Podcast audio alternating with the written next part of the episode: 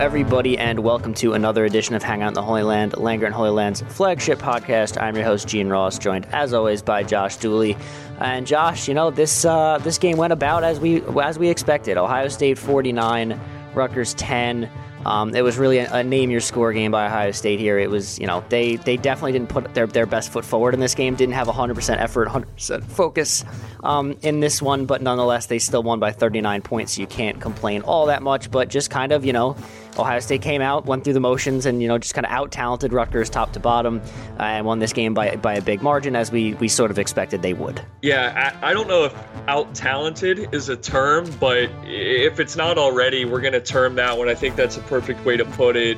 Um, certainly not an all-timer by any means, but just sort of one of those take-care-of-business sort of games. You'd like to see Ohio State be a little more sharp in their last home game. They're now going to go on the road and, you know, presumably play against some tougher opponents. But, yeah, a sleepwalky sort of performance, and you'll have those from time to time. I think that Ohio State may have had a little bit of a, a letdown because they assumed that Wisconsin was going to be like this great, significant game, played under the lights with the blackout, so on and so forth. But look, at the end of the day, you're going to have these from time to time. And if one of their worst games of the season is a thirty-nine point victory over Rutgers, then I think you have to take that all day, right? Yeah, I mean, they, they like didn't care at all in this game, and they still averaged seven yards per play, so not a ton uh, to really pick apart here. Probably going to be, you know, one of our one of our shorter episodes here. Just not not a lot to talk about in Ohio State Rutgers. It seems like it's just the same game every single year.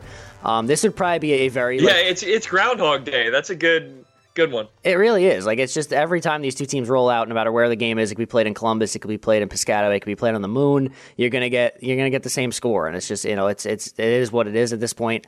Um, I think Ohio State has now scored at least forty-nine points in, in every game against Rutgers. Maybe it was forty-seven, but I know it's upwards of forty-five. They've scored in every game against Rutgers so far since they joined the Big Ten in in, in nine appearances between the two teams, but. Um, yeah, probably like if it weren't for a, a performance we will get to later, a, a uh, program record tying performance in this game by one of the players on offense that wasn't named C J. Stroud, um, this would probably be one of the most forgettable Ohio State games in a while. Like, I guarantee within two weeks I would not remember a, a single play from this game. It was just that kind of of afternoon. Ohio State just, just came out, they they won the football game, and they moved on. That's that's they did all they had to do. They didn't do anything special. Um, they, they got the points they needed, and their their defense looked good, and that was that was really all it took. So we can kind of dive into um, the stats here and there, some of the big plays and whatnot. So starting on offense here, the, the player that I, I alluded to here and, and the game, the, the guy who gets the game ball, and, and I guess both of our opinions here, I would imagine, um, is Miyan Williams, of course, who ran for a whopping one hundred eighty-nine yards, five touchdowns, tying a school record on just twenty-eight attempts. He averaged nine yards per carry, and this was in the absence of TreVeyon Henderson, who sat out this game with, with an injury, as, as many players did, and we'll get to that later. Um, but... Just a massive performance for Miyan Williams in this game. He looked like a man possessed. Um, pretty much every time he got the ball, he was running for six, seven yards at minimum. Uh, he had a long seventy-yard run in this game, so he showed his ability to also hit the home runs. It wasn't just, you know, exclusive to TreVeyon Henderson, which is kind of how it felt earlier on. But it showed, like, Miyan Williams has has been one of this team's most consistent players on a week-to-week basis so far on offense, other than Stroud, of course. Um, but I, I think at this point, you know, we're going to have to have a legitimate conversation of whether or not um, Miyan Williams is this team's true starting running back and the guy who should be getting the bulk of the carries. Because no, you know, no disrespect to TreVeyon Henderson. Um, I do think that Miyan Williams just kind of fits the way this offense wants to run better. I do, you know, I love Henderson's, you know, home run hitting ability. You know, we saw Miyan with a long run in this game, but I don't think that's really the strength of his game. And I do think that TreVeyon Henderson um, is a much better pass catcher, even though they haven't thrown him a single pass this year. I am waiting to see if they do that maybe against some of the better opponents. Maybe don't want to put that on film just yet. But nonetheless, um, Miyan Williams has been an incredible running back for this team throughout the start of the season, through five games now. Um, and I am wondering if he has, has sort of wally-pipped TreVeyon Henderson here in his absence and is now is now running back one here at Ohio State. I'm, I'm interested to see how this plays out moving forward because he has just been so, so good to start the year. Yeah, Gene, I don't know if it's much of a conversation, to be completely honest with you. And I don't want to sound hyperbolic, just play the results of one game. But you mentioned it. He has been one of, if not the most consistent players on this Ohio State offense. I think you have to put him up there with C J. Stroud based on what we saw yesterday. You know, we can talk about C J's game a little bit later, but Miyan Williams week in and week out has produced He has been the more physical back. He takes it to the opponent. He's found the end zone. He's gotten tough yards. He has done absolutely everything asked of him. And I don't think he's had a poor game yet, a poor performance. And you're right. That's not a knock on TreVeyon Henderson. If you're taking a guy in fantasy football, you might want TreVeyon Henderson. If you are looking at N F L projection, maybe TreVeyon Henderson is your preferred back because he does have, you know, better speed. I, I would say breakaway speed, better pass catcher, so on and so forth. But Miyan Williams, sometimes the best availability or the best ability is availability, right? And he's always there. He's always ready to go. And again, that's not a knock on TreVeyon Henderson. He may have been held out of this game, excuse me, for precautionary reasons, but Miyan Williams does fit this offense, and he runs the ball very well behind this offensive line. I think that those two, he and that unit, are they've developed some sort of chemistry or group think.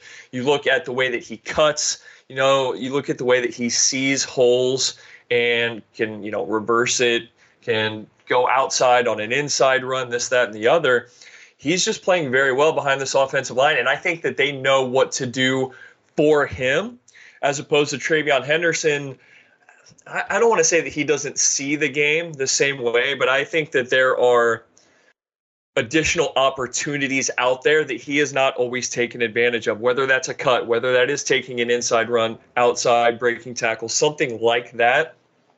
Miyan Williams gets what is available and then some. He's always falling forward. And, yeah, I think that I don't know that we're going to see him taking the first snap if both he and TreVeyon Henderson are available. But if I were coaching the team, that's what I would do. And I would mix TreVeyon Henderson in a ton. I would probably look to get both of them ten to fifteen carries because they do have slightly different skill sets. But you just have to love what Miyan Williams is doing. You know, I, I remember the he had a run in the second half. It wasn't a particularly long run. I think it was ten to fifteen yards, but it went left. And he made a cut, and then he continued to reverse ta- uh, reverse field and turned it into like a ten, fifteen-yard run.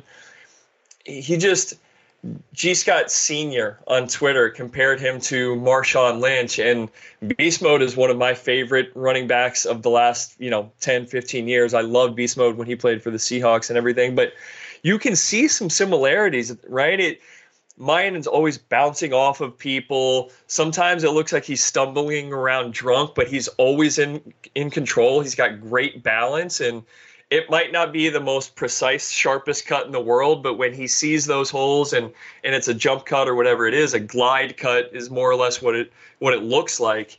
He's just taking advantage of everything right now, and in my opinion, yes, he has proven himself to be the more consistent, dependable back. And I would like to see him be treated as such. If Ohio State chooses to go the other way, though, you can't really fault them for that. And I think it's a, a great problem for Ohio State to have. Yeah, both guys are averaging over six yards per carry on the season, so you can't go wrong either way. Um, but, yeah, it, it's kind of interesting to me. And I think, like, some of the stuff you brought up is what stood out the most to me. And, you know, coming into the season, uh, Miyan Williams was kind of pegged as, you know, your, your power back. He's going to run up the middle. He's going to break a tackle, get you three, four yards on a play that should only get you one. But that that really hasn't been the case this year. He's done a little bit of everything. Like you brought up, you know, he's had some elusive plays in the backfield. He's made guys miss. He's, you know, cut it back and found a seam and got up, got up the field. He's done, like, almost everything that you'd ask your running back to do. He hasn't just been a true power back. He's shown a little bit of speed, a little bit of, you know, great field vision. So I've been really impressed with the entire game of Miyan Williams. And like you kind of, uh, you said as well, Henderson has just, it seemed like he's missed a few holes and Miyan Williams just hasn't been doing that. And that's kind of the difference in their two games so far. Um, You look at the season stats here for both of them.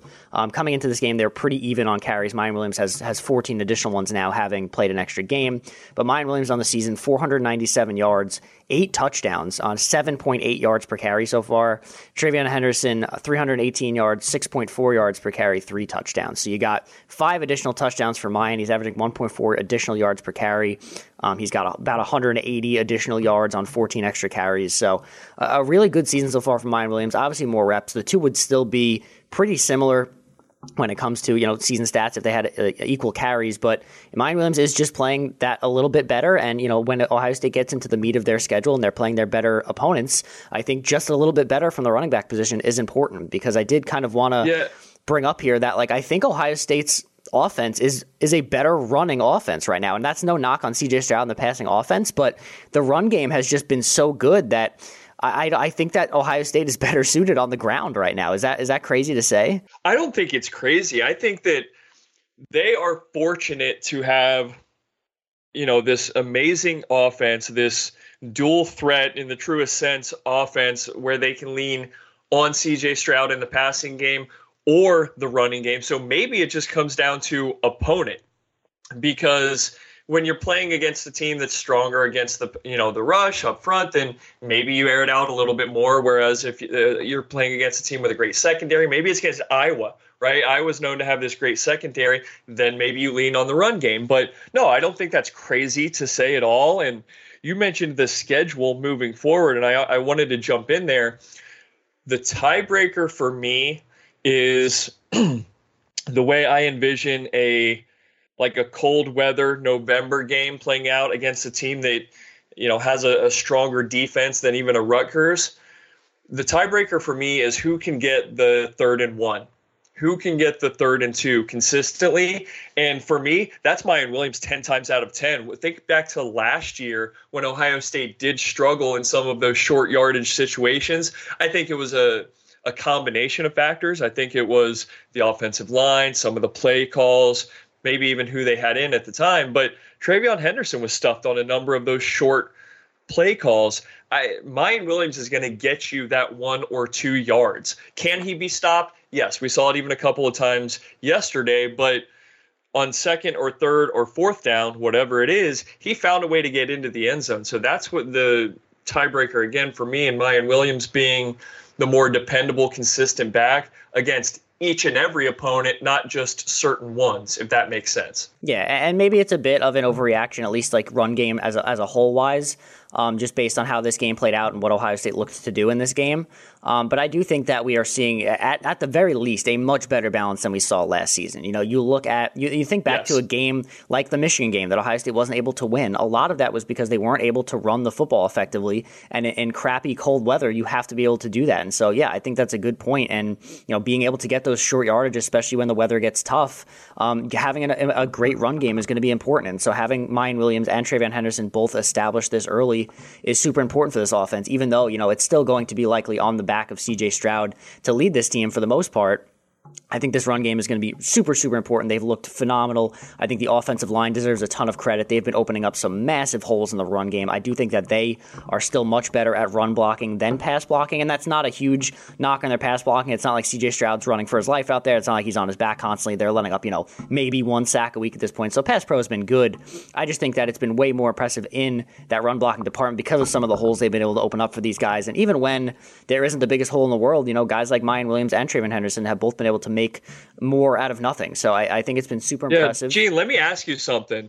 Um, and it's putting you on the spot a little bit, but based on what we've seen from both of those guys, is this, does Ohio State have the running game that you want? When you look at every team in the country, and I, I don't have the stat, the rushing stats up in front of me. I'm sure that there are teams that run for more yards, but is this the ideal situation when you have a true one A and one B, and you can flip those guys? Like, is this, is there another like rushing attack that you can think of that is unequivocally better than what Ohio State has going on right now? Yeah, I, I mean, it's tough to ask much more of what Ohio State's been able to do on the run game. You know, like I said, both guys averaging over, you know, over six point four yards per carry. So that's that's certainly pretty good. You know, you're getting a first down every two rushes at that at that rate. So can't complain there. Um, I do think that this, you know, we've had some running back tandems in the past at Ohio State that we've kind of, you know, it, it's been tough to watch at times because it just feels like one guy is, is significantly better than the other. And it's just kind of forcing, they're, they're forcing the, the tandem. It's just like, it's not like they both guys deserve, really fully deserve to play. You know, you look back and maybe like a J K. Dobbins, Mike Weber situation, and and no disrespect to Mike Weber, but J K. Dobbins was just clearly the the far superior back. And, yes, and, and while yes. we're looking at it this year, you know, Miyan Williams, we we're saying, you know, is better, but at the at the same time, like, TreVeyon Henderson is no slouch. It's not like he doesn't deserve reps. He's playing fine himself as well. So it doesn't feel like Ohio State is forcing it this year to get both running backs on the field as it felt like in the past. Um, I think efficiency-wise, you can't really complain about any of the numbers there. Um, I'm just still waiting to see. You know, we haven't really seen Ohio State play against a team that is, is super stout up front on defense. And when they're in a game that's close and they need to get, like you said, that third and one on the ground, I am still waiting to see if they are able to do that, because that's kind of the that area of physicality from both the offensive line and the running backs hasn't been there the past few years. I don't think we've really seen Ohio State in a position where they've needed that so far. Maybe they won't get into a position they need that so far this year if the offense keeps playing how it is, but I still am waiting to see if they are able to pick up those tough one or two yards when they truly need it. Um, so I'm going to hold out on saying, you know, this rushing attack is exactly what I want it to be, but I, I, I think like nine point five out of ten right now for this Ohio State rushing attack. I, I can't think, I like coming into the season, I couldn't have asked for much more. Right. So you're looking at an A as opposed to an A plus right now. You reserve the right to t- to change that grade down the road. And I think that's fair, right? We need to see them against an Iowa, a Penn State, even a Michigan, something like that. And I don't want it to be, I think we've quantified this by saying like nothing against TreVeyon Henderson. I still expect big things from him. He was a Heisman candidate coming into the season on like the preseason polls and everything like that. He's still a super dynamic back. We know what he's capable of. He averaged, I don't know, seven yards per carry or something last year, had all the touchdowns. I just, I think we can look at it and fairly say now that Miyan Williams is just as good. Like, I, I think that's fair to say. And again, it's a really, really good problem for Ohio State to have. I think TreVeyon Henderson will and can have his moments, but Miyan Williams deserves the credit he is getting right now just based on his play, based on what he's doing. And then you also have to give it to the guys up front because they're just all clicking um, together and doing what they need to do. Yeah, I think that's fair. Like, it's not like, like if Miyan Williams came out this season and was just like an average running back, I think we'd still be out here like, yeah, TreVeyon Henderson's looked really good this year. It's not like, it's not like, you know, he's underperforming. I, I think it's just that Miyan Williams has overperformed to such a level that we are now saying that, you know, there's actually a legitimate battle for a one A and one B situation here. So I, I it's, I don't want this to be like a disparaging on TreVeyon Henderson because he has been very good this season. He's still, you know, he's up there among one of the best running backs in the country when he's, when he's at his best. It's just, you know, he's had some trouble staying on the field with injuries, but when he's out there, uh, he's been very, very good. So no knocks there. Um, moving on to the passing game, kind of just a, a ho-hum performance here across the board for Ohio State. Um, C J. Stroud threw for one hundred fifty-four yards and two touchdowns. Um, he did have one interception on a on maybe his his most questionable throw as Ohio State's quarterback, throwing into quadruple coverage to start uh, the second half. Don't really know what he saw there. Maybe just a, a predetermined location of the football there, but nonetheless, kind of just a, a sleepy performance for Ohio State's passing game. Kind of just felt like they rolled the ball out there and tried to see what they could get. It wasn't, I would say, it wasn't a ton, it wasn't one hundred percent effort and focus out there, especially in the, the passing game. And they didn't need to be with how well Miyan Williams was running the football, so maybe they kind of just took the week off. But nonetheless, not not the prettiest performance by all means. Not bad, but nothing nothing crazy. I mean, Emeka Egbuka here, your leaders in receiving, four catches, seventy yards. Um, Julian Fleming catching yet another touchdown pass, uh, four catches. Whoa. fifty-one yards. Yeah, Josh, it's a big year. I was talking to Josh before the podcast. Big year for our guys on this Ohio State football team. I was I was the yes. big Miyan Williams guy coming into the season. Josh, the big Julian Fleming head. And uh, both of us looking pretty smart right now as these guys continue to show out. But yeah, not really, I guess, a ton to really talk about with this Ohio State passing game. It was it was fine. It wasn't anything special. They kind of just ran a vanilla offense out there, handed the ball off to Miyan Williams, and that's how they got forty-nine points. So didn't need to do a whole lot to score, and they and they didn't. That's for sure. Yeah, this was not C J. Stroud's sharpest game, but in defense of him a little bit, I mentioned this to Gene right before we were about to jump on. He targeted Marvin Harrison Junior ten times, had three incomplete. Three uh, completions, and for the game finished thirteen for twenty-two. So I think that there were times where he was trying to force it to Marvin Harrison Junior, specifically down in the red zone. And I know that a lot of fans were saying, hey, run the ball, run the ball, run the ball. They did. Okay. Miyan Williams had three or four short touchdowns. It's just, if you've got a guy who's six three, six four, two twenty on the outside and a real red zone threat, I get why you're trying to get him the ball. You know, he had the near touchdown, Marvin Harrison Junior did, in the back of the end zone. I think they said he had stepped out, And then there were a couple just throwaways by C J. Stroud down near the goal line. So I will forgive some of those numbers. I don't think you can forgive the interception. That was that was one of, if not C J. Stroud's worst decisions. And Gene said that. Uh, you don't see him make throws like that. And even some of his poorest, most off-target throws, it's not in the middle of three or four guys. So I believe that that was – Stroud was predetermined where he was going to go on that play. He either he loved the play going into it or just kind of got tunnel vision. Throw that out the window. It is what it is. Um, the rest of the guys out there did what they needed to do. I think Julian Fleming has become a really good safety blanket.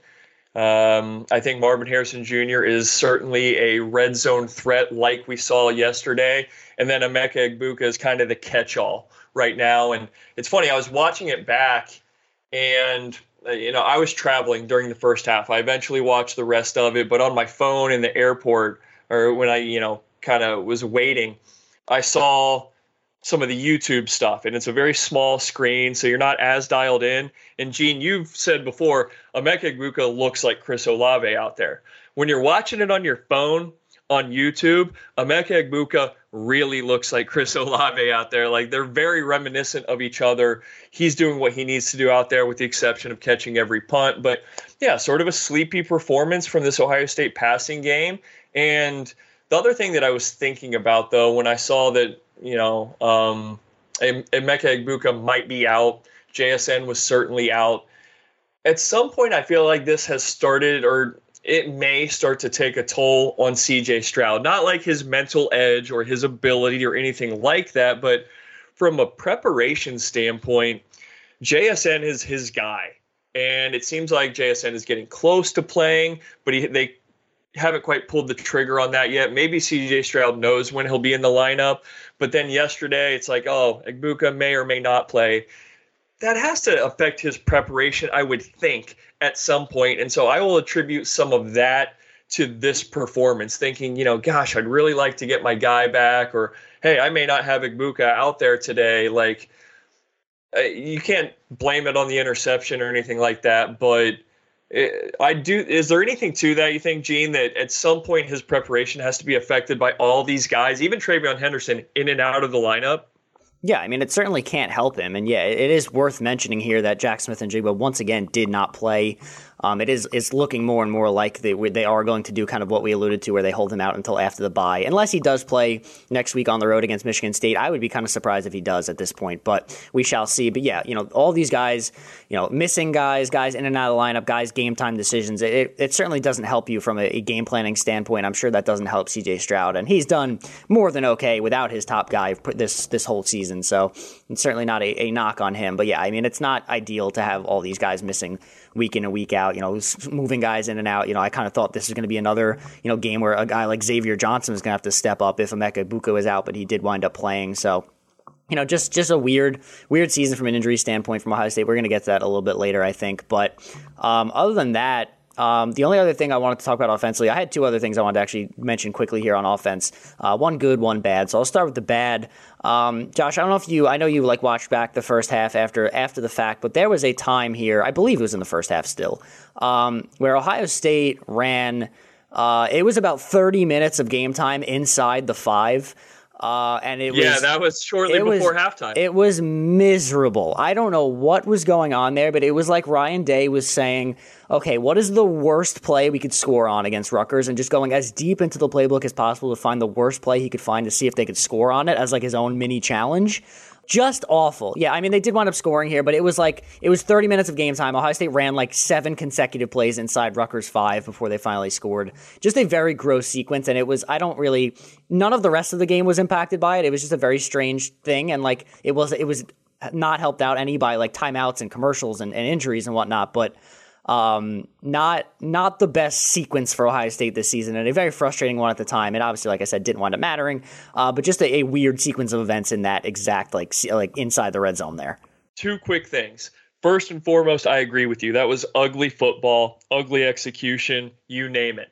However, the thing that I did like during that sequence is C J. Stroud had a rollout didn't quite make it to the end zone, is what it is. And C J. Stroud had a quarterback sneak on which he was stuffed. So the result of both of those plays, nothing great, nothing to hang your hat on. But I like the fact that C J. Stroud was willing to roll out. I, you know, I don't know if that was designed or not. I assume that it was. It certainly looked like it.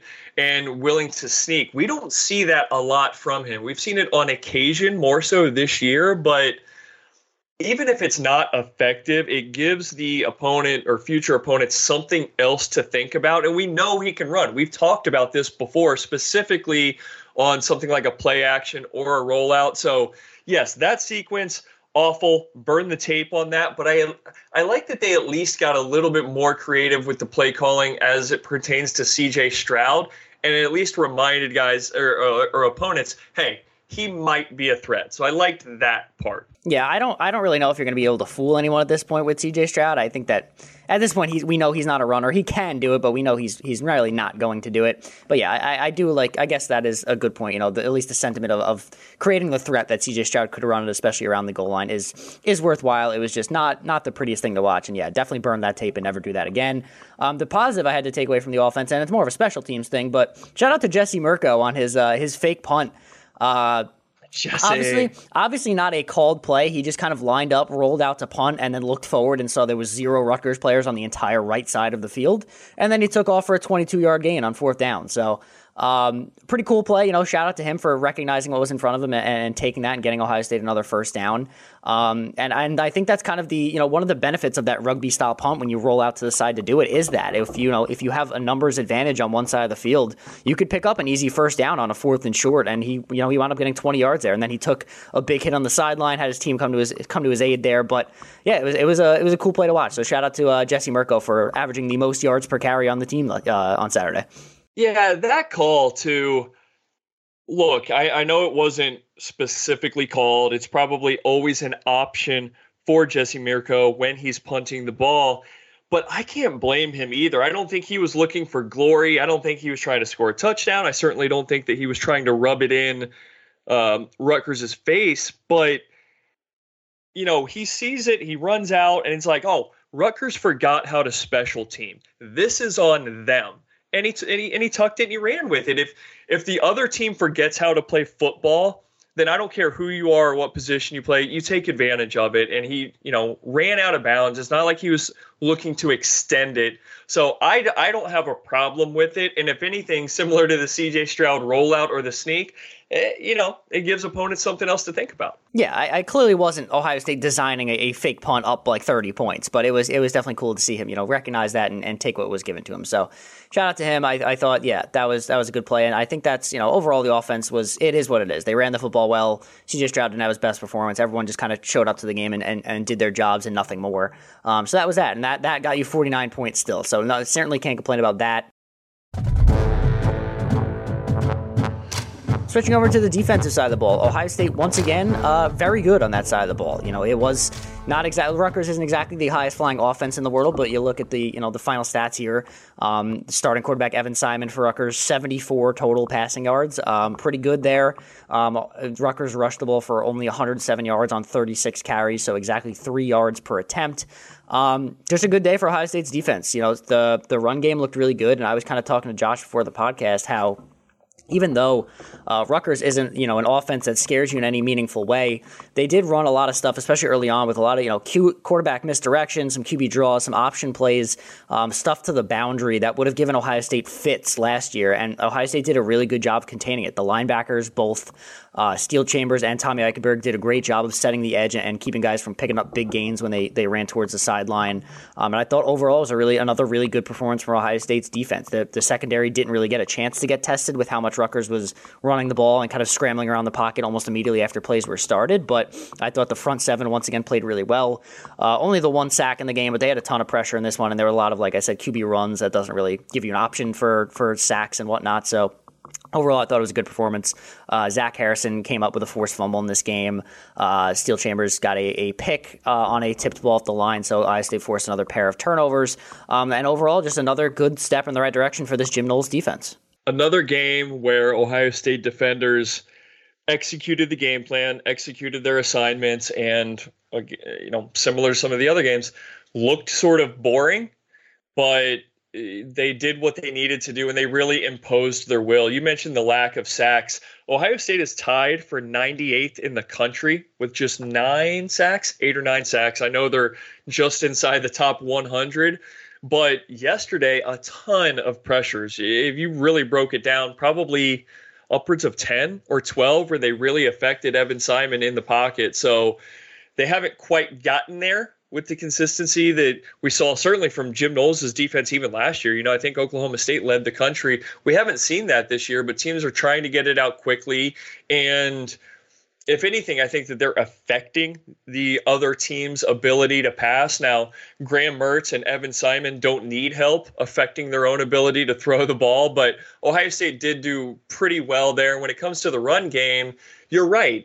Rutgers tried some things that previously may have tripped this Ohio State unit up, especially with whether it's wildcat, misdirection, uh, you know, even a play action trying to get outside with Evan Simon, something like that. We've seen those broken off for big chunk yardage plays against this Ohio State defense in the past couple of years.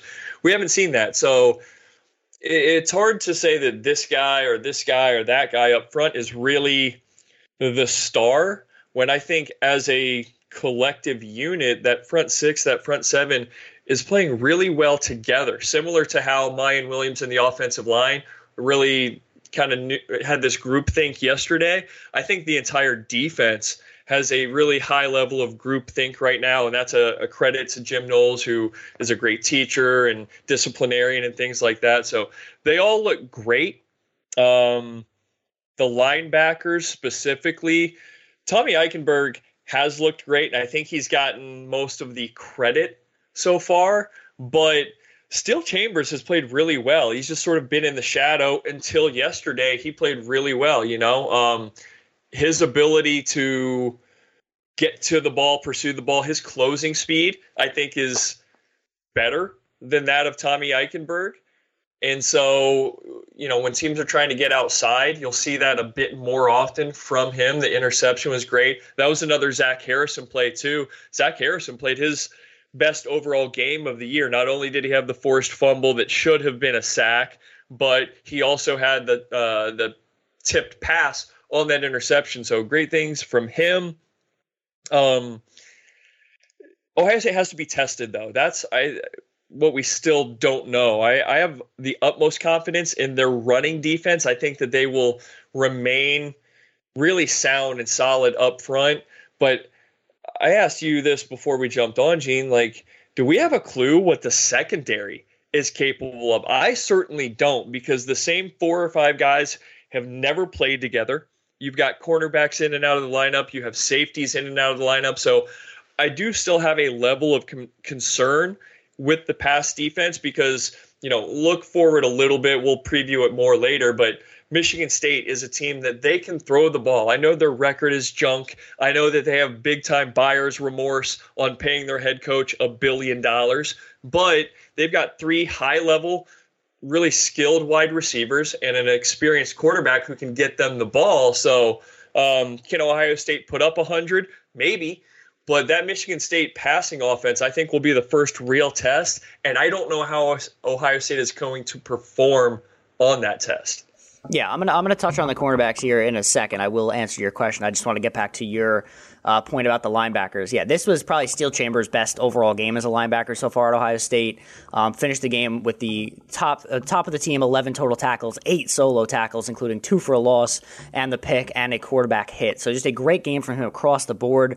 And like you said, you know, his closing speed has been really impressive, and it makes sense as a former running back that he'd be able to, you know, beat some of these guys to the boundary and make plays on the sidelines. I, that was what impressed me the most. You know, there were a couple of plays where he was one-on-one, you know, kind of on, on the sideline with with a guy, and he was able to take him down, made some really nice tackles. He's been a very sure tackler, you know, since becoming a linebacker at Ohio State, but he just really had it all on display in this one. You know, Tommy Eichenberg in this game right behind him, another nine total tackles. So those two guys have really done a great job this year. And, and as a group, you know, like you said, there isn't really I mean, Tommy Eichenberg has been the standout so far, but there aren't really a ton of guys that are making headlines as kind of individual performances. This just has been a defense that has performed well. You know, everyone's playing their assignments and everyone's working together to put together a good defense. You know, Ohio State only had the one sack, and that was on a cornerback blitz by uh, Ryan Turner. Uh, but they did have six tackles for loss in this game. They had a, a trio of quarterback hits. They had the forced fumbles. So they were making some plays elsewhere, even if they weren't getting the sacks. And it was just good to see, especially from that front seven. But yeah, like you're talking about here in the secondary, that's still does remain a question for this Ohio State defense. Not only have they not been tested, but like you said, the same guys aren't even out there every week. We've seen Denzel Burke in and out of the lineup with injuries. Cam Brown has missed the last two weeks. You know, you've seen Jair Brown and J K. Johnson kind of mix and match with those two guys and whoever else is out there.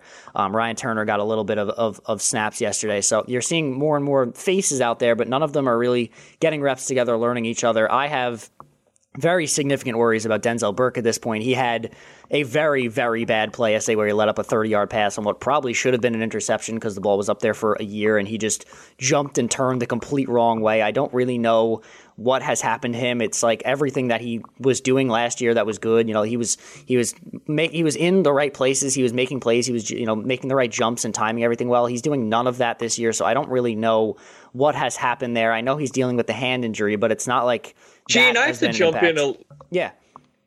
Sorry. So I agree with ninety percent of what you're saying about Denzel Burke. The other, like, he hasn't been out of position, though, for the most part. It's just, like you said, though, it's it's like he has lost all ability to track the ball.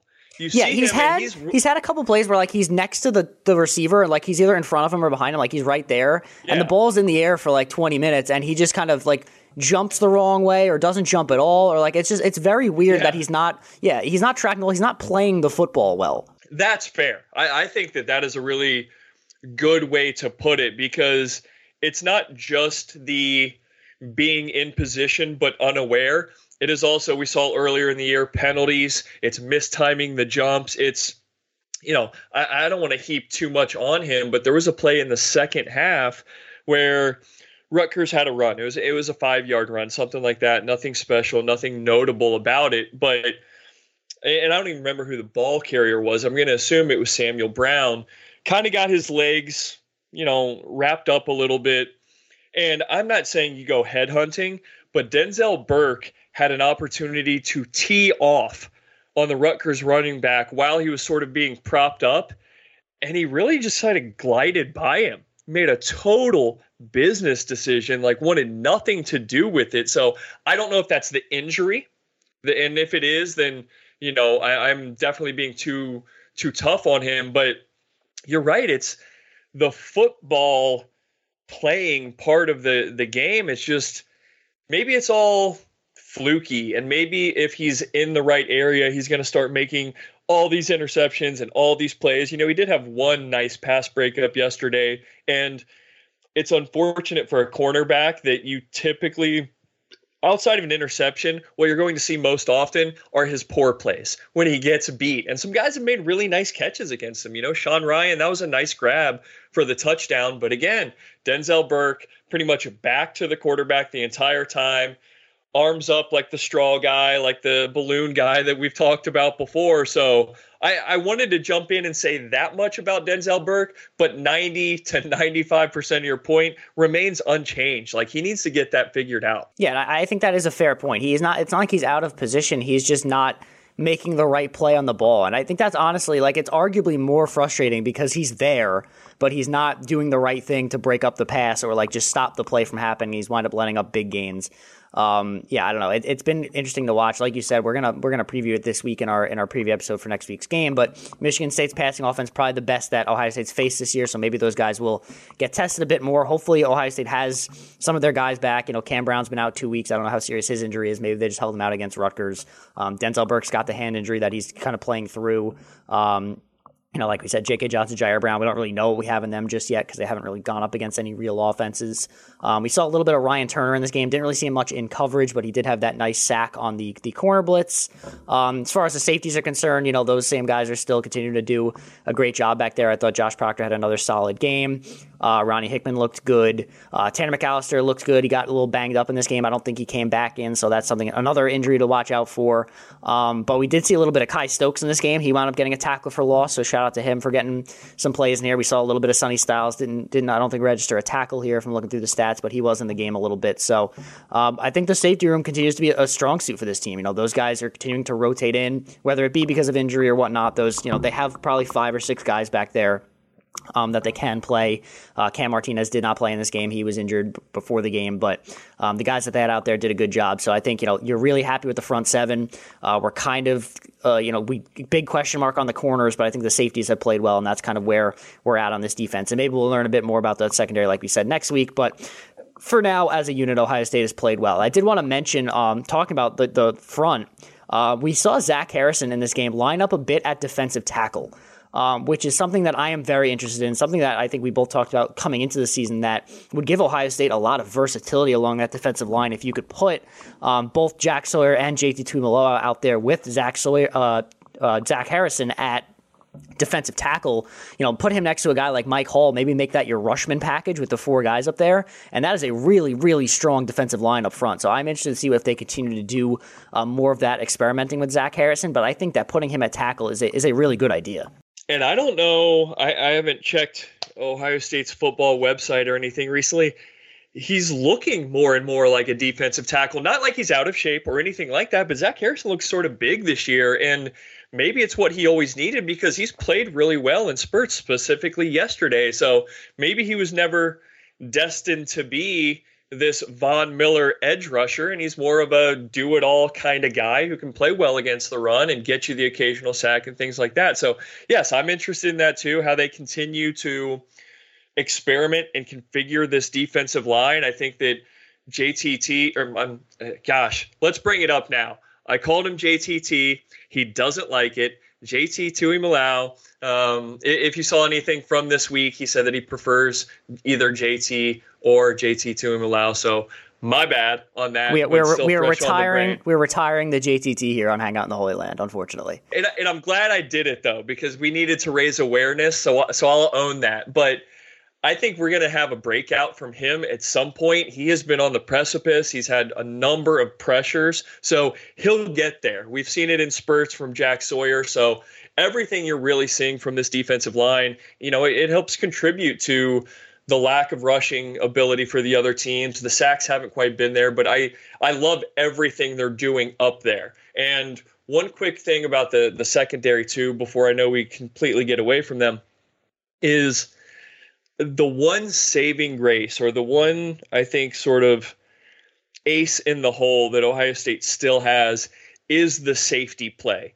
Their corners have maybe not been tested, uh, you know, on a high, high level. But I think that if and when they do, or they are, I think that Jim Knowles, Tim Walton, and Perry Eliano will have a game plan for that that involves the safeties. How often have we talked about Ronnie Hickman this year? Not very often, but we know what he's capable of. He can do a little bit of everything. Tanner McAllister, a coach on the field, a very experienced slot corner. We know what Josh Proctor has done in the past. Even guys like Latham Ransom has looked good at times. Cam Martinez banged up, but he has looked good on occasion. So I think that they'll have a game plan in place for the Michigan State, for the, I, I don't know, Penn State, Maryland, teams like that.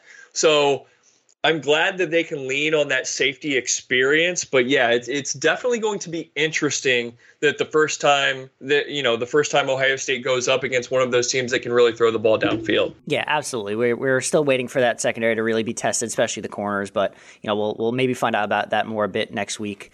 Um, I, I think that's more or less it. I don't really have a ton else from this game. You know, it's a, it's another Ohio State Rutgers game. There wasn't really any, you know, other than injuries popping up, which, you know, continues to be. Let's bring that up, Gene. Yeah. Um, I don't know. I, I don't know what it is at this point. We know that my, my gripes with Mick Marotti, but I don't know if I could fully blame him for what's going on at Ohio State. A lot of, you know, a lot of soft tissue injuries, a lot of, you know, stuff that's popping up in practice, which I think is more frustrating than guys getting hurt in a game. Cause you know, the guys get banged up in games. That happens. But when you're losing so many guys week in and week out to practice, um, it's, it's not ideal. And I, maybe Ohio State should look at what they're doing in practice. Maybe, you know, I, I know they're they're very focused on tackling this year, and I think it showed in the games how much they've practiced their tackling. But I, I, you can't be losing this many guys every week, so maybe you got to mix it up here in practice moving forward. I just want to know what it is. You know, I want to know what the silver bullet is, what the magic bullet is. I, I think some of it is being practicing caution with certain guys. If they're not one hundred percent or ninety-five percent,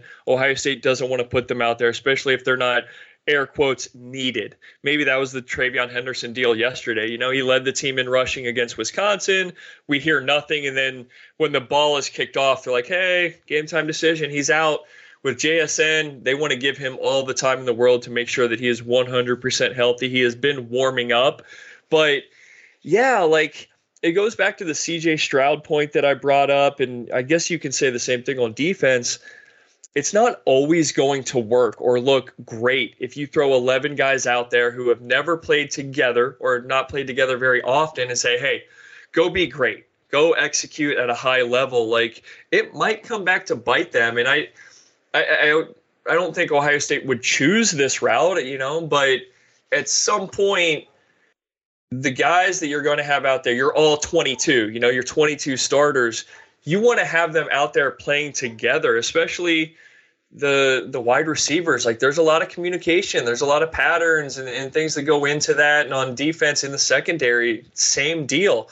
A lot of talking, a lot of communication, a lot of moving parts. So if it were an offensive lineman or a defensive lineman, I wouldn't be concerned at all. And I'm not saying that I'm, like, worried right now, but when it's skill players or it's defensive backs, it's sort of in the back of my mind, like, yeah, I'd rather see them all out there at the same time if at all possible. Yeah, there haven't been a ton of, of negatives to this Ohio State football season so far, but I think that the injuries have certainly been something to keep an eye on moving forward. Like we said, it's, there's a lot of coach speak going on. We don't know how how many of these guys would be playing if the opponents were of, of greater magnitude. Um, so I guess we'll see that maybe more. I don't even know if we'll see it against Michigan State because, like we you know, we kind of alluded to, they are not off to a good start this year. So who knows with that one. But as when Ohio State plays the, you know, even against Iowa, Penn State, Michigan, I, I imagine we'll see hopefully more of those guys. They also have the bye week coming up after the Michigan State game, so that will be important in getting guys healthy as well. Um, but other than that, I think that's that's really about it. Unless you had anything else from this game, Josh, I think we could kind of put a bow on Rutgers and, and move forward with our lives. No, if anyone was expecting ninety minutes on the Rutgers game, I, I, I'm sorry. Yeah, I mean, we could find a way, but it would not be very entertaining. I do want to say, um, as we were recording this, that um, that there's that N F L game going on in London, and uh, the Saints just doinked a sixty-one yard field goal off the upright with no time left. That would have tied the game. Um, so that's interesting, that I guess. That's that's that's fun. It does. It's not what you want to see if you're a Saints fan, but um, that's that's tough. Chris Olave did score his first N F L touchdown today, so that's fun. Um, Gene, you know what? I'm glad you brought him up too.